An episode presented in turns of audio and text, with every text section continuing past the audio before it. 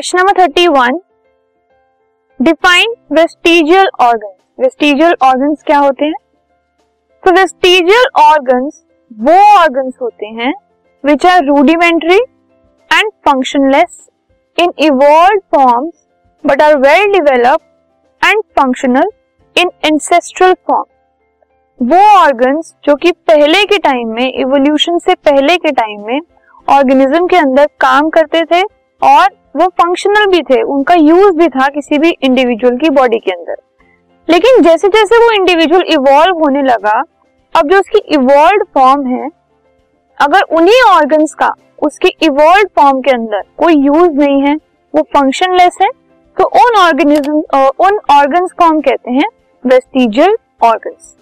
for example vermiform appendix in human beings human beings के अंदर vermi form appendix जो है, उसका कोई यूज़ नहीं है।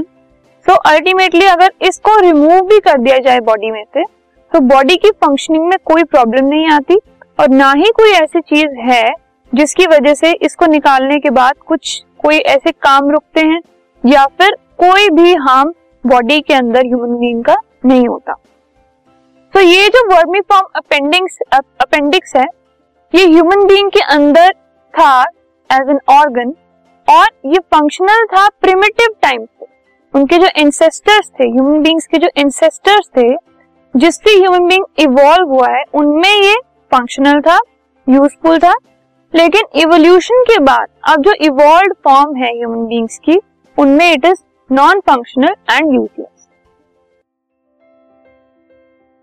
this podcast is brought you by Hubhopper Shiksha Abhiyan अगर आपको ये पॉडकास्ट पसंद आया तो प्लीज़ लाइक शेयर और सब्सक्राइब करें और वीडियो क्लासेस के लिए शिक्षा अभियान के यूट्यूब चैनल पर जाएँ।